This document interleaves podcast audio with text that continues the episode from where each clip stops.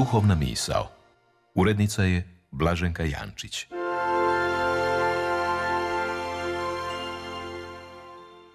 Poštovani slušatelji, govori vam Anđela Jeličić-Krajcar.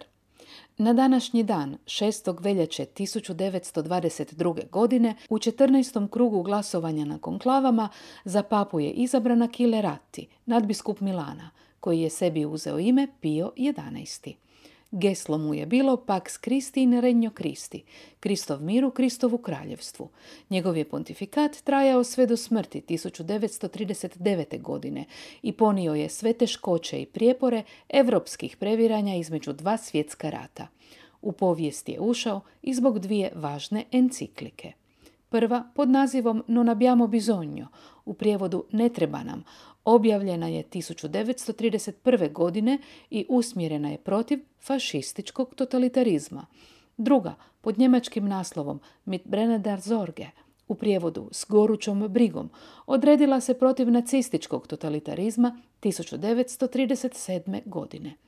Enciklika protiv nacizma bila je izvorno napisana na njemačkom jeziku, prokrijumčarena je u Njemačku kako bi se tamo čitala u crkvama.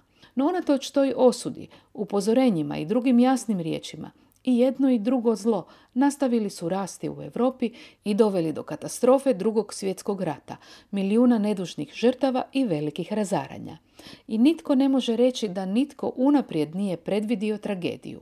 Papa Pio XI je samo jedan od glasova koji su u trenu kad je to bilo moguće jasno rekli čega se boje, što nije u redu, time pokazavši svoju ljudsku odgovornost. Iz ove perspektive tužno je i porazno što te riječi nisu jasnije odjeknule, bile ozbiljnije shvaćene, kako bi se spasilo više života.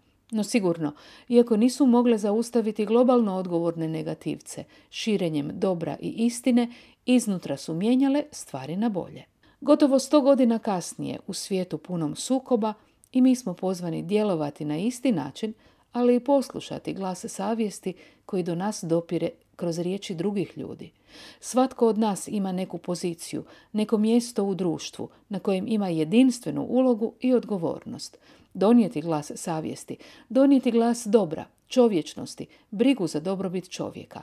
U konačnici donijeti mir, biti pomiritelji i graditelji mostova. Svijet komunikacija koji je premrežio našu svakodnevicu pruža nam izuzetnu priliku da tu poruku donesemo. No prije toga u sebi moramo donijeti odluku i jasno se odrediti protiv svakog oblika zla. Pročistiti svoju savjest, odričući se kompromisa, prigodnih povlastica koje nas čine nijemima. Unutarnja jasnoća oko toga što je dobro, a što zlo, preduvjet je kristalnoj jasnoći naših riječi i dijela, kojima možemo svjedočiti dobro. Možda ne pišemo enciklike, ni velike tekstove i govore, ali pišemo male poruke, rečenice, riječi koje negdje ostavljaju nekakav trag.